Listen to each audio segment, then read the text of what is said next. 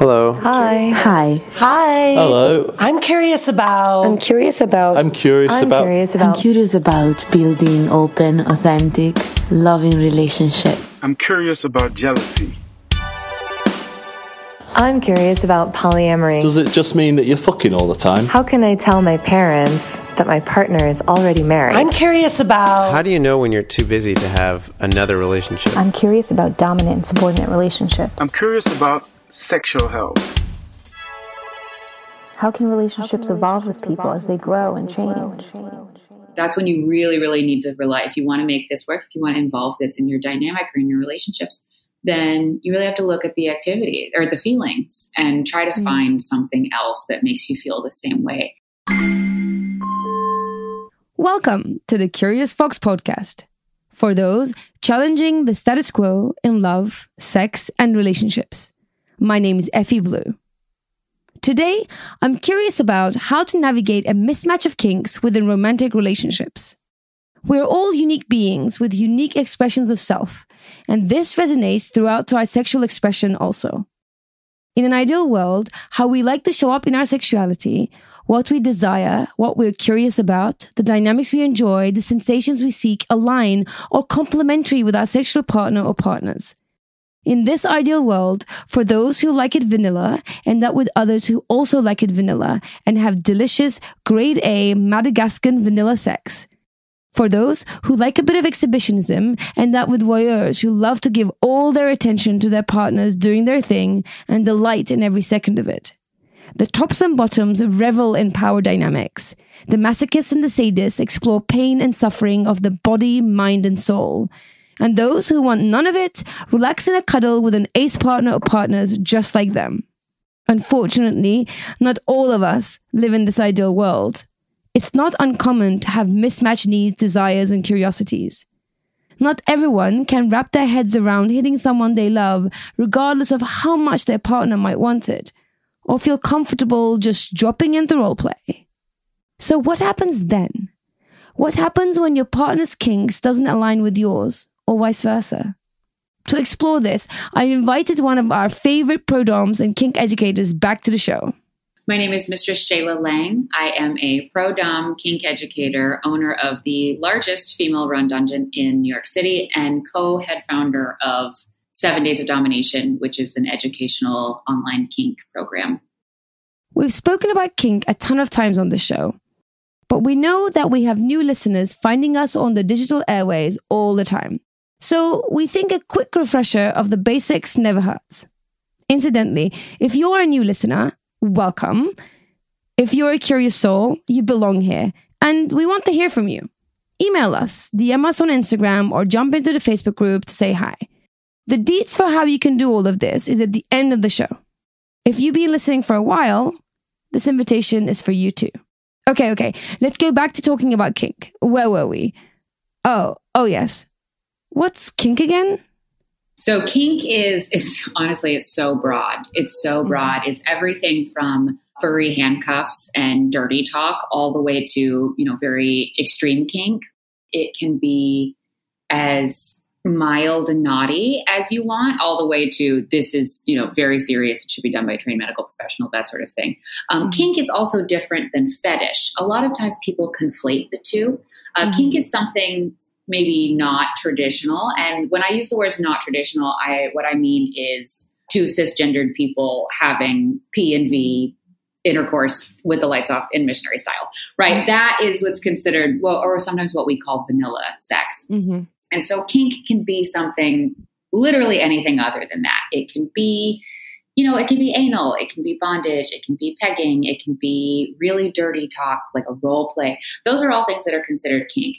Fetish is still all of those things, but the difference between kink and fetish is that kink is something that is fun to do and gets you off. Fetish is something that you have to do, otherwise, you're not going to get off. So, a lot of times you'll see things like foot fetishes are one in 10 people have them. Uh, and it's one of those things where somebody may not be able to get off unless they're thinking about feet or touching about feet, even if they have the world's most wonderful and amazing and sexual, glorious partner. Uh, they may still need to, you know, get a little toe lick in there every once in a while. I love that. That's such an important distinction. Um, I love that. And and from your definition, that also tells me that everyone's a little bit kinky. Everybody, everybody. Mm-hmm. And you know, I so I just got married, and uh, my husband and I don't we don't have mismatched kinks. We ha- like a lot of the same thing, but the problem is we're both tops, and so we both want to be doing the things. And so the the intimacy that we have with each other looks very different than the intimacy that we have with other partners. Uh, and so we have what could be considered very, very, very vanilla sex. And I've never had this much really hot vanilla sex in my entire life. In the beginning, I was like, oh, yeah, this is fine. I'm sure that it will wear off after a while. But four years later, I'm still like, yes, turn off the lights, light some candles, let's do some missionary. It's incredible. It's amazing. That's and it's I'm so I'm like wow there's there's a reason why this worked for so long so I I love yeah I love it but everybody is a little bit kinky everybody Mhm. Nice. And then what what does like what can be what are some of the most common kinks that uh, everyone's a little bit kinky we know that. And then I think we don't talk about it enough because there's stigma and taboos around it and it's like naughty and dark and we think that, you know, only sick people are kinky even though everyone's a little bit kinky.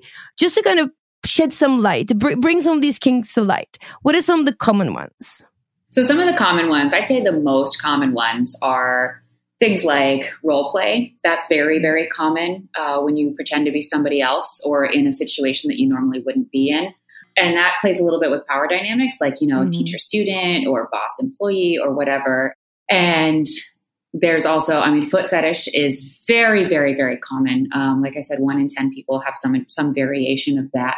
And then things like bondage. People love bondage for lots of different reasons. It can be something as simple as just you know holding your partner's hands against the wall while you're kissing them. I don't know anybody who doesn't think that that's very very hot all the way to very restrictive. You know you've got somebody bound all four of their limbs are bound or maybe they have a gag in their mouth that feeling of helplessness. Uh, people Mm. love bondage um, from the very very light to the very extreme and I'd say like pegging is really, if TikTok is to be believed, pegging has really Mhm. come into the mainstream, which Yes, is beautiful hearing this. because yeah. yeah, it's, it's incredible. Well, it's incredible because like vulva owners and like have we've always had G spots, right? And Mhm. also like homosexual cis men have known for years and years and years and years and years, like their entire that you know, there's like men have one too. And so straight men, especially now that we're moving away from the idea that anything in a butt is gay and you know a lot in a patriarchal society being gay is bad right and it is not bad and it is you know beautiful wonderful but also like sticking things in your butt doesn't make you any other orientation than you are and so Mhm. and also i'd say that people who don't have penises find it really fun and exciting to penetrate somebody else with a penis they're like yeah i've got big dick energy right now and it's amazing Yeah. so I'm one of those people. I am a fan of doing the pegging. I do, I do, I do, I do like myself some pegging for sure. Okay, um, okay. What what are the sort of less common ones, but like they're out there that for people kinks that are like oh less common. There's so they're, many. They're out there. Mm. I love going down the rabbit hole of these. Um, so, I mean, as a professional dominatrix, I've really I've seen it all. Right? I have Mhm. seen everything. I have seen the very very weird to the very very tame, and people's fetishes can get and I like fetish, not necessarily kink, but people's fetishes can get so specific. I recently went like tickling is a fairly uncommon kink um, that I love, love, love, love doing. And but also it gets sort of niche. There will be I've had clients bring me a very specific outfit to wear and not, you know, sometimes they'll bring you a nurse costume or a schoolgirl costume or say, Oh, can you wear all latex for me? But there have been people who have brought me a very specific style of like workout shorts and nothing special, nothing crazy, nothing particularly sexy. They're just Mm. really, really, really obsessed with like this pair of bike shorts from this one brand or people who are obsessed with like sneaker popping have you seen that oh this is this is a, a kink that's i'm not here to kink shame but this stresses me out it's where people will like puncture the air bubbles in running shoes Mm. and that's what gets them off And that that's stressful. I can't watch videos of that. If somebody tells me they're into sneaker sneaker popping, I'm like, you know what? I love you and I support you, but please do it o- over there, away, Away from me, from because me. I I can't. it. It makes me like my I have goosebumps right now just like thinking about it. It ugh, squicks me out. I mean, it goes really, really, really deep. Um, I've had people who were really one of my favorite phone sex clients is really into control top pantyhose. And so he'll call me and we'll just basically say the words control top pantyhose to each other over and over and over again. And it's a role play where I'm wearing control top pantyhose and he'll tell me how much he loves my control top pantyhose. And we just say this over and over and over again. I'm like, yeah, as you lick, you know, just rub your face up against the side of my control top pantyhose. And he goes, oh, I love your control top pantyhose. It's very, very cute, but like it's it's that combination of words, right? Just the Right. words that gets him to where he needs to go. So like there's everybody's got their own thing and you don't even realize it's a thing until it sort of is awakened. Sure. Um, yeah. Do we know where kinks come from? No. the short answer is no. I people will tell you all day like, "Oh, well this was my sort of awakening. This was my sort of like this is why I am the way that I am." I have a lot of um, older spanking clients who will tell me all day, all day, "Oh, my babysitter spanked me and I got my first erection," or "I was spanked in school and this is my teacher was really hot and you know this that and the other," or you know, I had to get an enema as a kid because I was really, really sick, and it was the seventies, so they did that to children, and that really got got the motor running. And so people will tell, like, and you, I will say that there are awakenings for specific kinks, Mm. but I wouldn't say that a switch flips and all of a sudden you're kinky. I had a, I was watching a movie, and the thing is, I don't even remember what movie it was. This was years ago that triggered a really sort of temporary fascination with washing other people's hair because it was a scene and it was two women in the bathtub and they both had really long hair and they were sort of like washing each other's hair. And I remember thinking, oh, that looks so hot. Mm. That is so hot. And then, you know, I went around asking people if I could wash their hair for like eight months. It was, and so like that, I can tell you that, but I can't tell you if I would have turned out kinkier or less kinky if I'd had some sort of like childhood trauma or a moment in time that was really pivotal. Some people do, some people don't. My theory on kink is I think there are three ways. These this is a pure theory. Um, though I would like it to be researched if anyone's out there. My theory is actually kind of a combination of what the, the things that you're saying. I think I've grouped them into three ways. I think some people are genuinely born that way. I think it is. I think we all Mm. have a, sex, a sexual self expression, just like we have all the other types of self expression. And some people, some people's sexual expression is kinky, and that, that is simple as that. Like it's not about any specific nurture or experience. It's just the way they their sexuality is formed. The other version is, I think, people meet kinky people, and it doesn't offend them Yeah. and they kind of just go along with it because it's exciting, it's different, it's new. They love their partner, they're curious, and they may not be kinky in their next relationship. Then, if the next relationship is vanilla, they wouldn't look for it, but they kind of end up with somebody who's kinky and they like the idea of it and they're not offended by it. And that's kind of that's kind of how they are.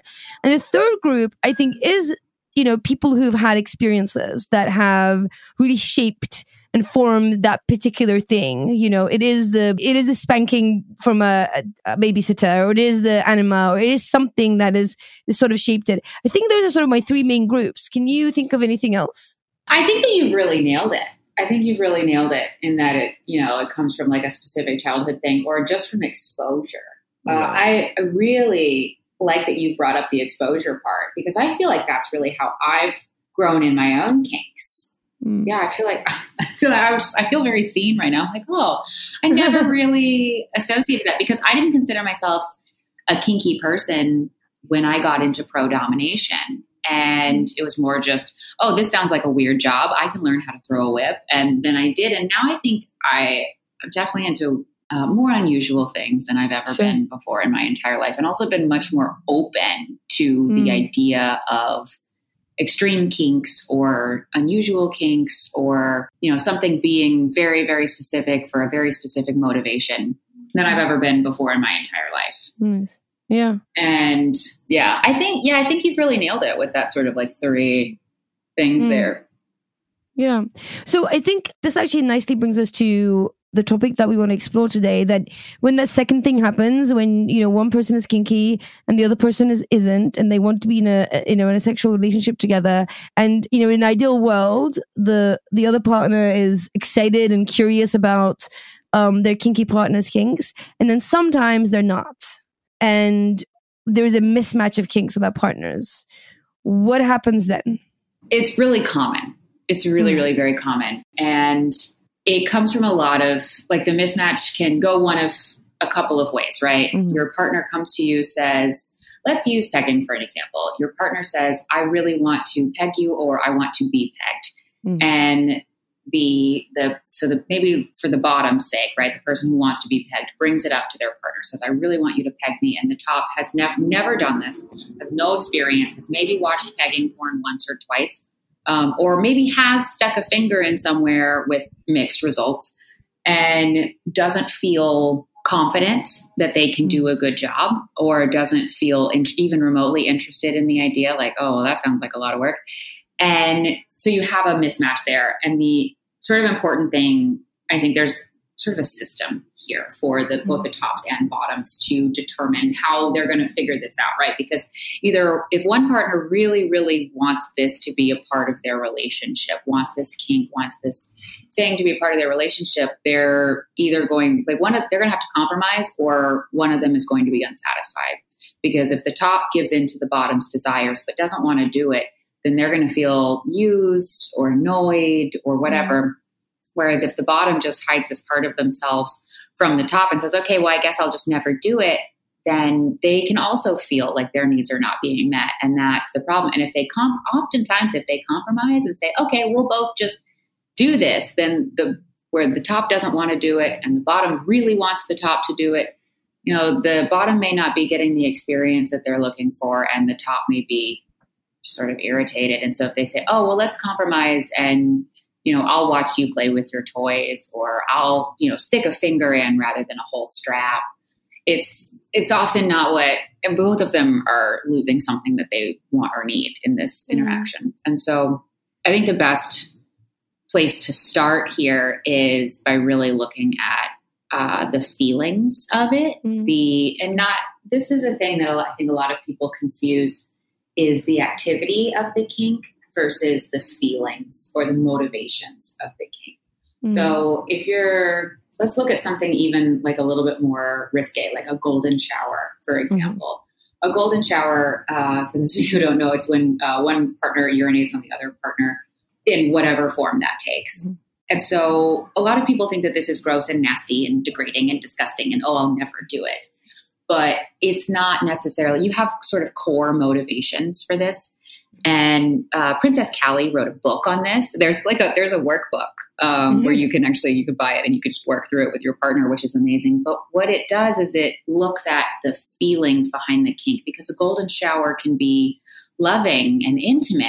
It can be worshipful, like somebody who is receiving a golden shower from me worships me so much that they're willing to consume anything that comes out of me like manna from heaven right? And so this is this can be worshipful it can be sensual it can be deeply deeply intimate Mhm. and or it can be gross right? It can be gross. I can be praising my bottom and saying that's right drink all of this. I've made this for you. This is something that we share together. Or i can be you know somebody can be laying on the floor after i've you know, spanked them a whole bunch and they're feeling really tender. And then I could be like, yeah, now I'm going to humiliate you by peeing all over you, you dirty slut. Like that, you know, that can be something that they desire Mm. to be degraded, to be humiliated, to be taboo, to be super, Mhm. super gross and just live out their grossest fantasies. So there's motivations in there. Um, Mhm. Somebody who maybe wants their partner to peg them, but doesn't, their, you know, the top doesn't want it. It can be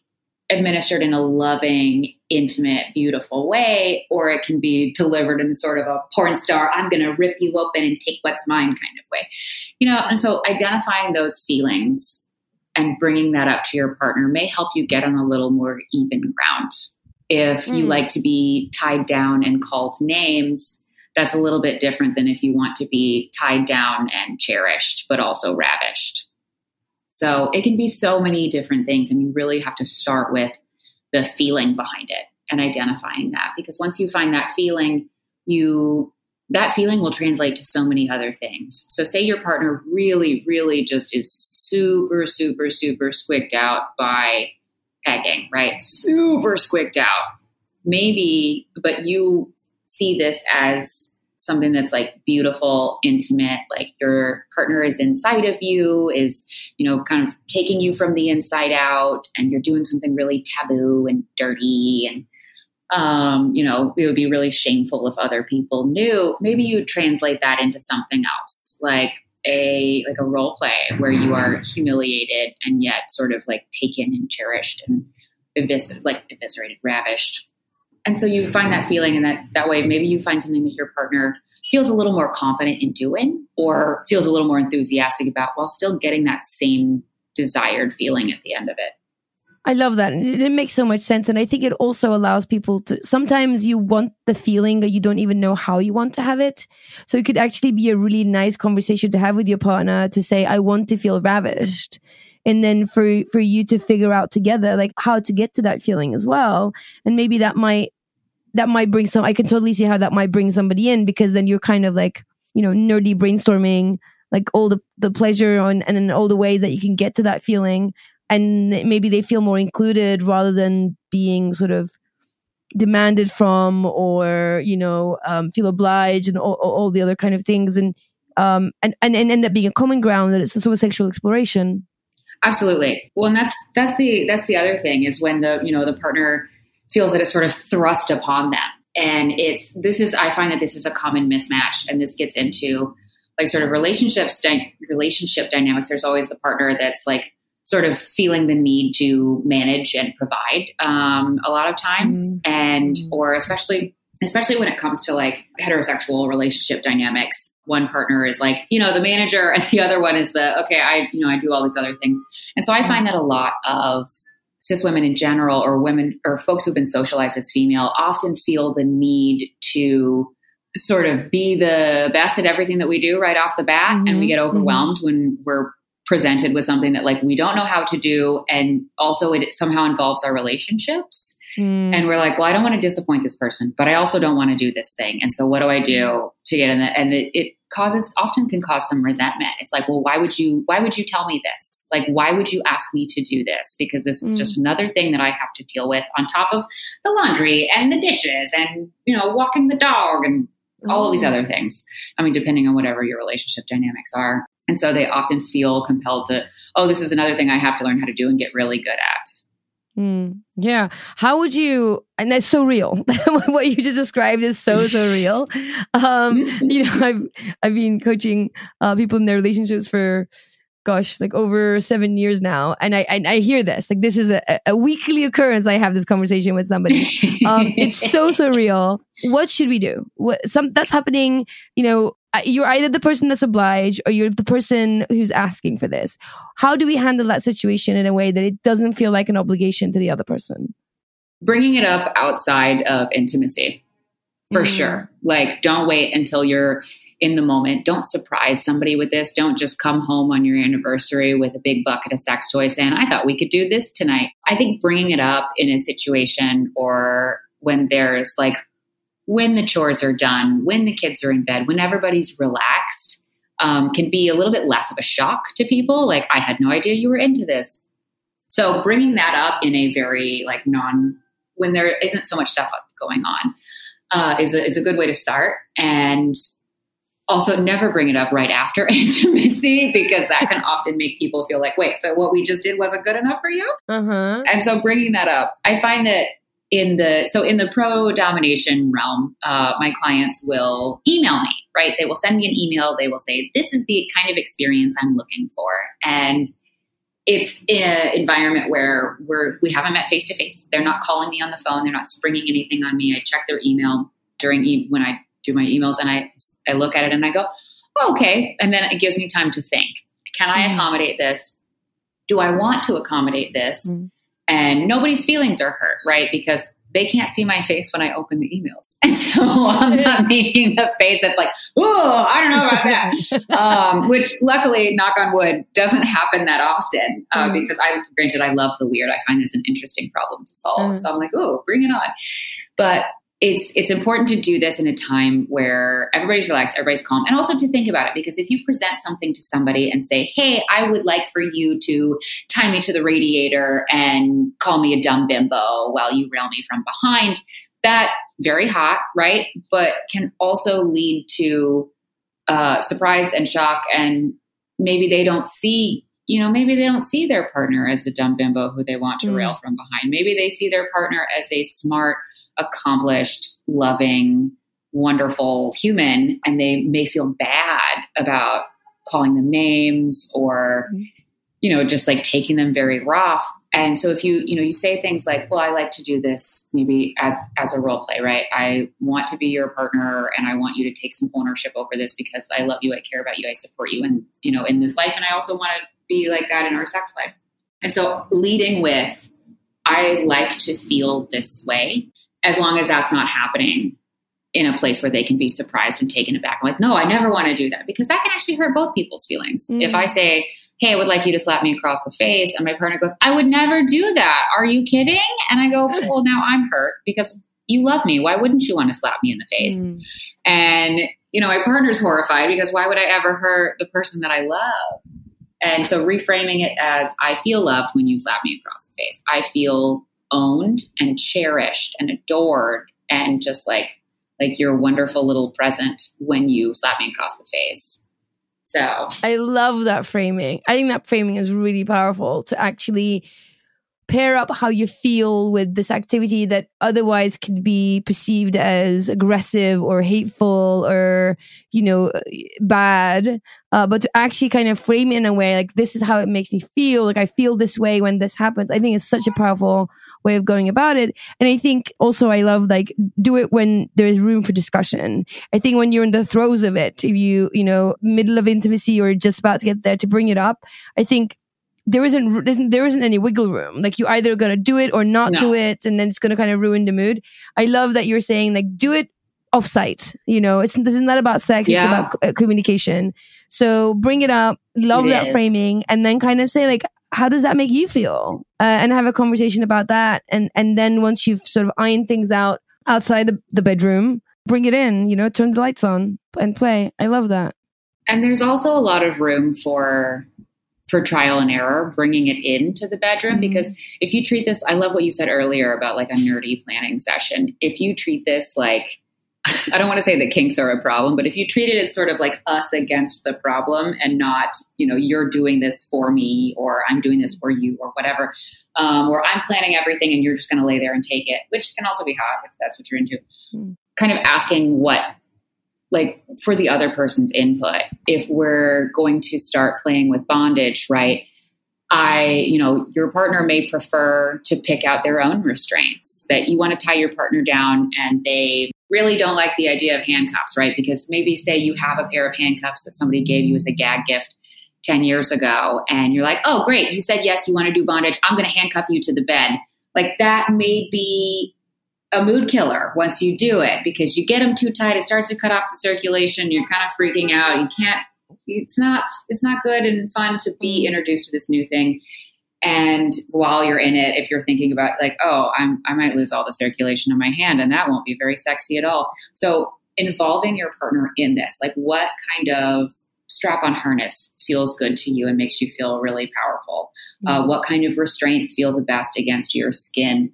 Uh, what sort of role play do you feel really confident pulling off? Mm-hmm. You know, are mm-hmm. you my boss or are you an alien from space who's going to probe me? Right. Mm-hmm. And kind of taking off from there and, and, you know, doing it like a, like a plan, like you're planning a vacation because you kind of are, right? You kind of are. I love that. And, yeah. and going from there. I imagine the other thing that sort of almost looking at it from so we, we talked about start with the feeling and then try to create and brainstorm and co-create situations and activities and co-create an environment where you can get to those feelings. And i think um, maybe on the flip side as well as you're trying to negotiate this with your partner it would be interesting to explore what's their resistance? Like if they don't want to do it, if like that's where the mismatch is, right? One one person wants it, the other one doesn't. It would also be, I imagine it would be interesting to explore why they're resisting. Like what is what piece of it that they're not um comfortable doing, and then see if there could be some shifts around there. Uh, what do you think about that? Oh yeah, that's and that's huge, right? That's a huge thing. Um, listening to the to the nose, like what's your initial reaction to this? Where does that go? Um, I, I, like to recommend twelve step work for some of this stuff, um, like recovery programs, 12 step recovery programs, because they have a really great thing called a fear inventory and a fear inventory and a resentment inventory. And it's, it's worksheets. You can just, they're all over the place, right? You can uh, Google them and there's 18 different versions. But going in saying, what am I scared of? Uh, what am I scared of? What am I resentful of? What am I worried about? And why am I worried about this, these things? What does it affect? And so when you have a very visceral, like, no, or even like an uncomfortable, like, I don't want to do that, that comes from somewhere, right? And some of those places are really valid. Maybe your partner wants to get really into like latex full body gimp suits, but you have a latex allergy. That's very real and that would make sense. And so maybe you tell your partner, hey, I have a latex allergy. Can we switch to PVC instead? Or your uh, partner really wants to be feminized, right? And very much wants to be feminized and uh, you know wants you to wear the strap on and wants you to sort of go to town calling them a pretty little slut and but you you know maybe don't feel comfortable putting your partner in a dress or a wig or you don't find that attractive looking at that no and really digging into why are you scared that you're not going to do a good job and that's somehow going to lead to the end of your relationship that's mm-hmm. obviously going to the worst possible outcome but it's good to know that right it's good mm-hmm. to know that if my partner says i want to do this kink and i don't feel confident doing the kink then i might be worried and in my own head that I'm not doing a good job. My partner isn't having a good time. Maybe my partner seeks someone outside the relationship to fulfill this need and that doesn't fall within the dynamics of our relationship. Maybe we're monogamous and I don't feel comfortable with them seeing somebody else, but I can't provide it, but they need it. All of a sudden, we're going to break up. You know, that's mm. obviously the worst possible, just, just because I don't want to wear a strap on, um, which mm-hmm. is obviously the worst possible thing. But we often leap to the worst possible conclusion without taking a step to look at everything that's in the middle. Mm. And we have this sort of visceral reaction to stuff. Mm. And it could be could be like reasons that aren't really negotiable, uh, mm. like the latex thing, or maybe your partner wants to engage in toilet play, but that's really something that really, really makes your stomach upset and just the mm. thought of it.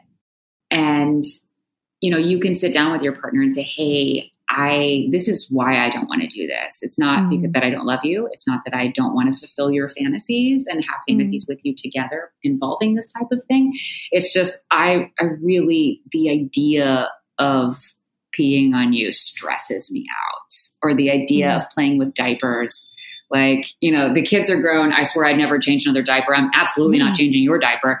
Um, no matter how much, no matter how hot you think it is, that sort of thing. mm It can be a roadblock. Some of them are overcomeable and some of them are not. And when it comes to the stuff that's not overcomeable, that's when you really, really need to rely. If you want to make this work, if you want to involve this in your dynamic or in your relationships, then you really have to look at the activity or the feelings and try to mm-hmm. find something else that makes you feel the same way. Mm-hmm. Say your partner really wants to get into diaper play and you figure out why they like the diaper play. Does it make them feel, you know, disgusting and a little bit incapacitated? Does it make them feel, you know, warm and squishy?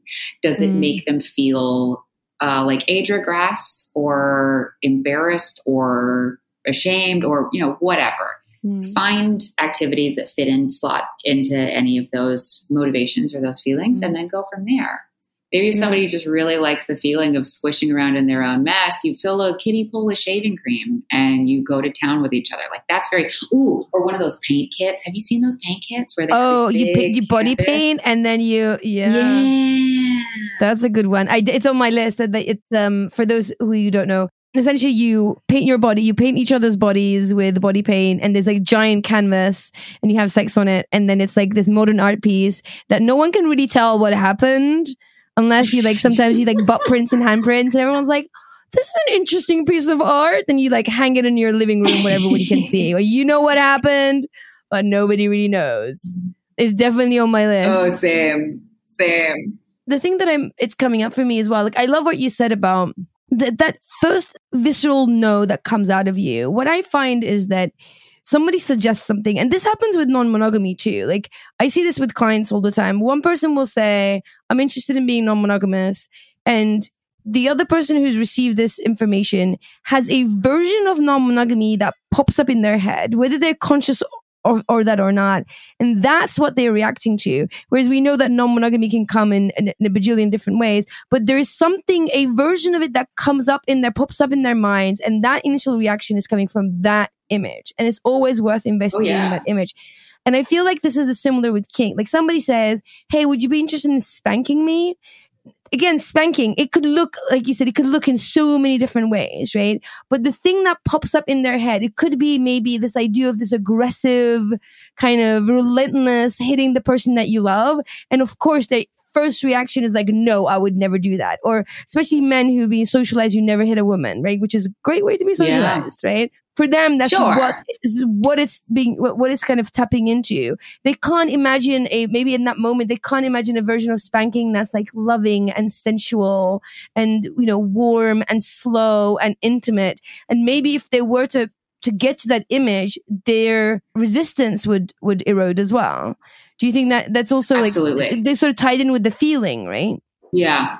And i think coming at it from a place of feeling saying something like you know, I find it really intimate. I find it really sensual to be, you know, over like laying over your lap and sort of exposed in front of you. If you mm. wanted to do like an over the knee spanking, I could be close to you and I could just kind of lean my body weight on you. And then maybe you give me a couple of light taps on my ass while you're saying dirty things to me or while I'm saying dirty things to you. I think framing it as, you know, I want to be intimate with you. I want to be close to you, but I also really love these sensations and these these ideas and these feelings. Uh, bringing that to your partner rather than saying, "Hey, I, I really like for you to spank me," like because that sort of frames it as, "Here's something you're doing, you're not doing in the bedroom that I'd like for you to do." To here's an experience I want to have with you together. Yeah. And the balance to that as well with the resistance piece, because I think it's also worth addressing, is other than the ickiness and everything else, and sometimes it is you don't want to do it because there's a feeling that's in the way. And there's often shame it's guilt right? It's if, if you're a failure um like you said. So i think it's a, it's for the person who is resisting like he doesn't want to participate in the, in the kink they, they they also need to do some internal you know some self inquiry is like is it really that i don't want to do this? Like is it really a visceral no? Or is it am i holding on to some shame some guilt some you know some something that I'm being fed that tells me not to do it. And it's not really an authentic no, but more like I haven't really figured out the feelings around it. And I think that you're right. I think just figuring out the feelings around, around this is really the key. And I think for both, for both sides, not just the person who wants to have the experiences, but also those who, you know, want to facilitate some of those experiences and maybe resisting it. Yeah, hugely so. And that's why sitting down and doing that inventory is just so important. Yeah.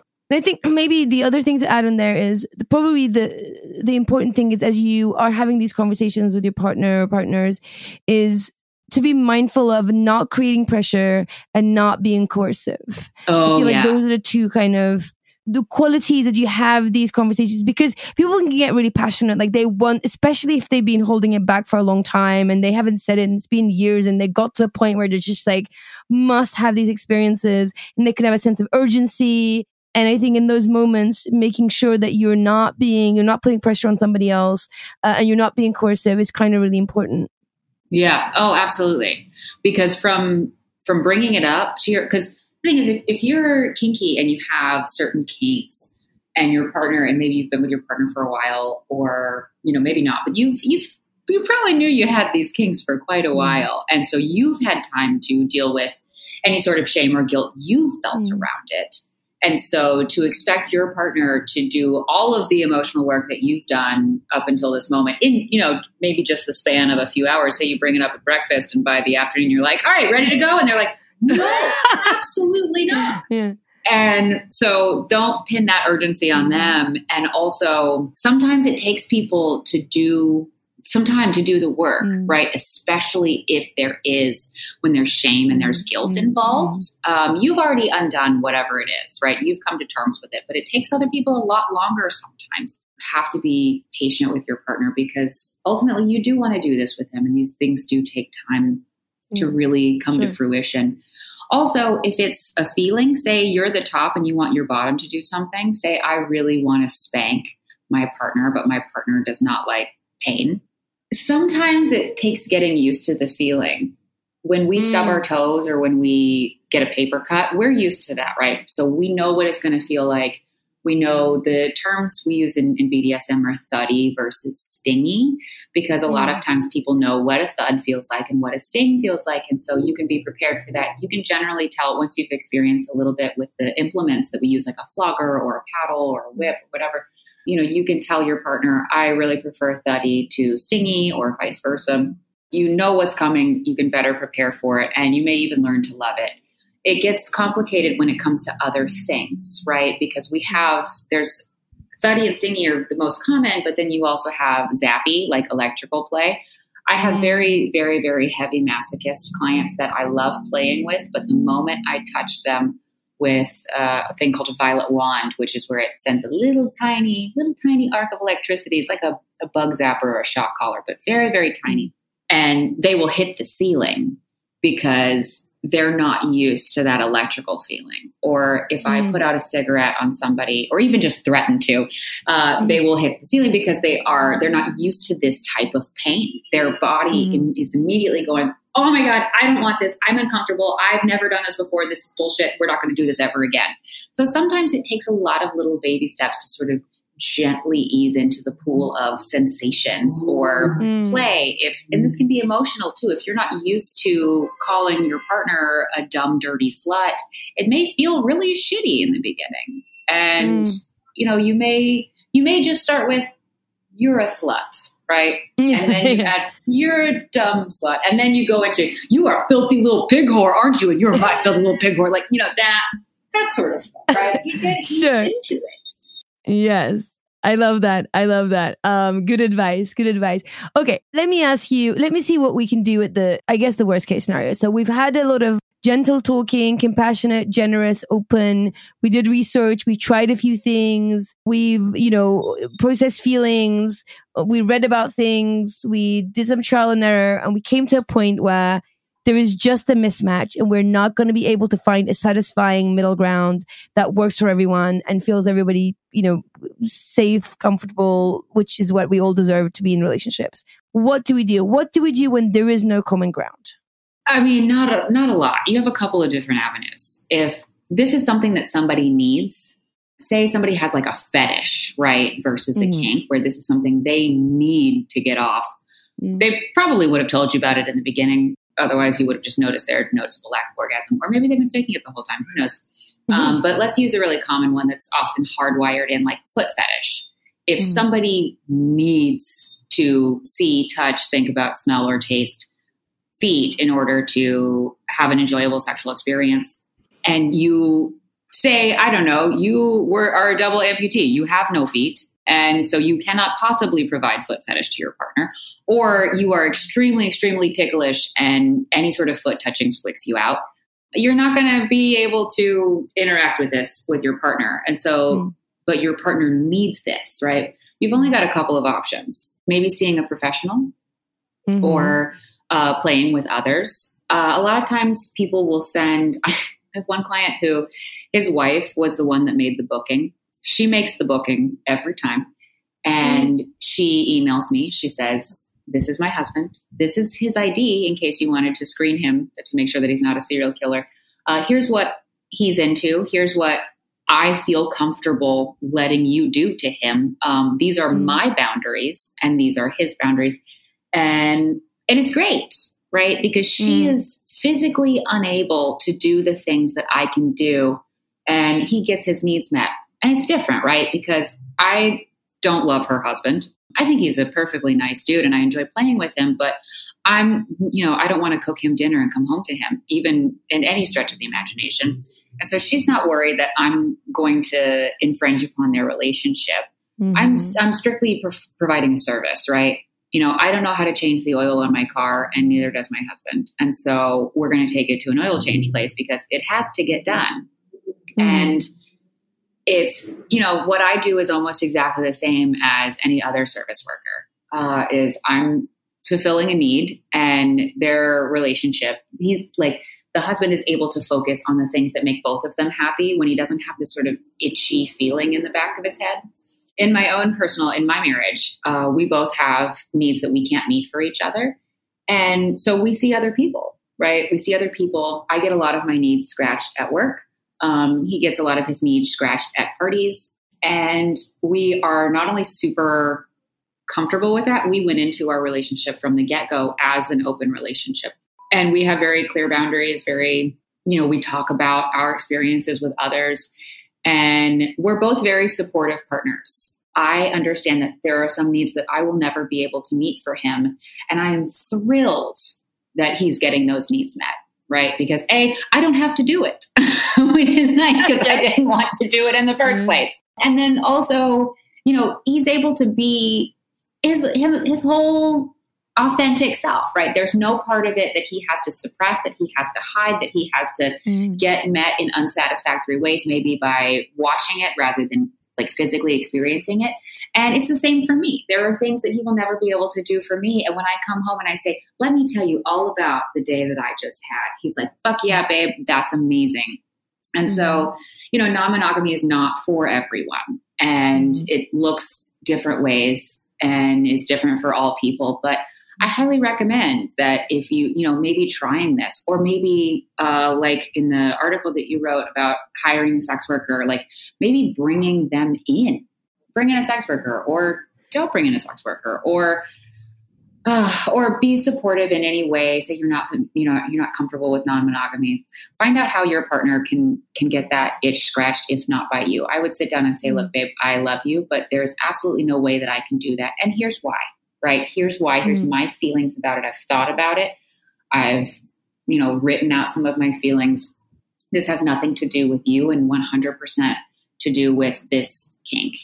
Um, It's just not something that I can ever fulfill for you how do you think that you could get this need fulfilled on your own if not with another person maybe it's porn maybe it's you know erotic fiction maybe it's thrill seeking in other ways um, i find that a lot of the more extreme kink just comes from thrill seeking Mm-hmm. i get the same kicks from you know stabbing somebody as i do from riding a roller coaster so Sure. obviously that's not going to be a replacement for your intimate and loving spanking Mm-hmm. but it can be so figuring out where this comes from and Sure. saying how can you how do you think you can you can execute this without me being involved even a little bit. And then be supportive of that. If you walk in and your partner is watching you know triple gangbang anime porn where everybody's suspended from the ceiling by their toenails like you know you don't don't be shocked. Just be like oh fuck yeah my toenails are intact. Like have a have a good time honey. Have a good Enjoy, time. yes. Nice. I love that. And I think that's also is like n- no kink shaming is I think should just be at the top of the list. It Yeah. might not be your thing, but no kink shaming I think is a, is a good good ethos to have. And I also just want to second the the idea of bringing in a professional. I have I've had many clients where bringing in a sex worker, bringing a professional was the answer, you know, because um, I mean, m- multiple clients where I've dealt with where they've come to this idea that they want to open up a relationship because they had a mismatch kink. And they, the, the solution they'd come to was to open up a relationship, but they weren't non-monogamous people. Like they didn't really want to be in a non-monogamous relationship, but they just all they could have imagined is to have somebody else involved. And it was it was rocking. It was like it was rocking the relationship, but not in a good way. They were Mm. coming. They were overwhelmed by emotions, and neither of them wanted it. But they just couldn't think about anything else, and were focused on the kink. And and when you kind of say, "Hey, you know, like you don't have to change the entire structure of your relationship," and you know, schedule these crazy, you know, change your schedule with your three kids and all these other responsibilities so this one person can have this one kink. Like, let's talk about professionals. Like, these people know what they're doing. They're not going to fall in love. They have better boundaries than any of us in this room right now.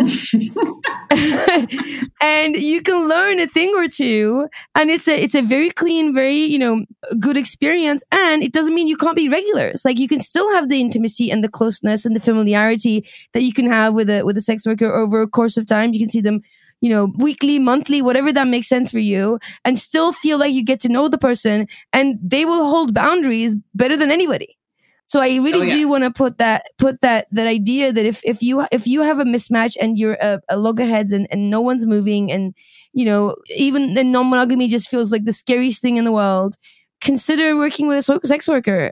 There, there are great ones out there, and um, well, I'll definitely link on the show notes to the article that we wrote about how you find a good one, how you make sure that you know they're in a good position themselves, and how you you know what you need to know, what you need to tell them, and go for it. I would say just try it even once, just for the experience. The absolute worst thing that can happen is you don't ever have to do it again. Miss Shayla, thank you so much. It is always a really pleasant experience talking to you and so much knowledge and so much like exciting stuff. So I really, really appreciate your time. Um, and yeah, thank you for coming on the show. Oh my god, thanks for having me. I love I love this podcast. Before we go, Foxy friends, it is time for some audience participation. We have three fun, quick, and easy ways for you to be involved with Jacqueline, me, and the podcast, and help us challenge the status quo in love, sex, and relationships. First, we're doing a call for your funny sex stories. Back in episode 153, Jocelyn Silva and I had a great laugh about her attempts to talk dirty while hooking up with people in her travels around the world and her hilarious miscommunication during one steamy encounter in Spain. You reached out to us to say you love that story and wanted to hear more sexy mishaps. So, here's your chance to be on the show. Get your voice memo app and record your funny, sexy story and send it to us to listening at wearecuriousfoxes.com. And you don't need to include your name if you don't want to. Second, in my four and a half minutes of spare time, I opened an Etsy shop. It's a place for me to create products that I want to wear and use, from bags for femme lesbians and bisexuals who want to make it very clear that we are not just allies, to shirts that declare that I'm with him and her, to tote bags that proclaim that I've got 99 problems and white hetero mononormative patriarchy is basically all of them. The Etsy shop is filled with fun pieces, each designed to help us challenge the status quo and celebrate the beauty of pride. Use code PODCAST to get 10% off through the end of July. And if you're in the US, get free shipping straight to your door. Visit the Roots and Wings gallery on Etsy or find the link in our show notes or in my Instagram bio. Finally, one huge way that you can support the podcast is by connecting with the show on your favorite podcast app. This can be a heart, favorite, or a follow button. Also, rating the show and leaving a review on Apple, Spotify, or wherever you listen. We don't have advertisers or sponsors, so we rely on our community of listeners to spread the word. If you enjoy the show, or if any of the episodes have meant something to you, write a quick review as soon as this episode is over. Remember that the best way to stay in contact with us is via our newsletter, where you get new episode drop emails, monthly digest, and themed emails, where we curate and share all of our episodes about opening up, jealousy, sex, and more. Jump on our website, wearecuriousfoxes.com, and sign up for our newsletter. And while you're there, check out all the blog posts, resources, reading list recommendations, and so much more. To connect with Miss Shayla, jump on Instagram at YesMissShayla or visit her website, yesmisshayla.wordpress.com, where you can book a session or attend a class. If you'd like to listen to more episodes on sex, kink, and communication, check out the new episode drop email from Curious Fox in your inbox, where you'll find show notes, links mentioned on the show, along with other episode suggestions that we think you'd love. If you're not getting those, you are missing out. So jump onto our website, wearecuriousfoxes.com, and sign up to the newsletter. And of course, while you're there, check out all the blogs and the resources and the reading list recommendations and more. If you want to weigh in on this topic or connect with other Foxy listeners, head to Facebook and join our Facebook group. We are Curious Foxes. If you find our episodes interesting and helpful, please share our podcast with a friend and quickly rate the show or leave a comment. Subscribe on Apple Podcasts, follow us on Spotify, or connect with the show however makes sense in your favorite podcast app. This will take a few seconds of your time and will have a big impact on us. To support the show, join us on Patreon. Where you'll find mini episodes, podcast extras, and over 50 videos from educator led workshops. Go to patreon.com forward slash we are curious foxes. And let us know that you're listening by sharing a comment, a story, or a question by emailing us or sending us a voice memo to listening at wearecuriousfoxes.com. This episode is produced by Effy Blue with help from Yamur Erkische. Our editor is Nina Pollock, who always finds a common ground with us. Our intro music is composed by Dev Saha. We are so grateful for their work, and we're grateful to you for listening. As always, stay curious, friends. Curious Fox podcast is not and will never be the final word on any topic. We solely aim to encourage curiosity and provide a space for exploration through connection and story. We encourage you to listen with an open and curious mind, and we'll look forward to your feedback. Stay curious, friends. Stay curious. Stay curious. Stay curious. Stay curious. Stay curious. Stay curious.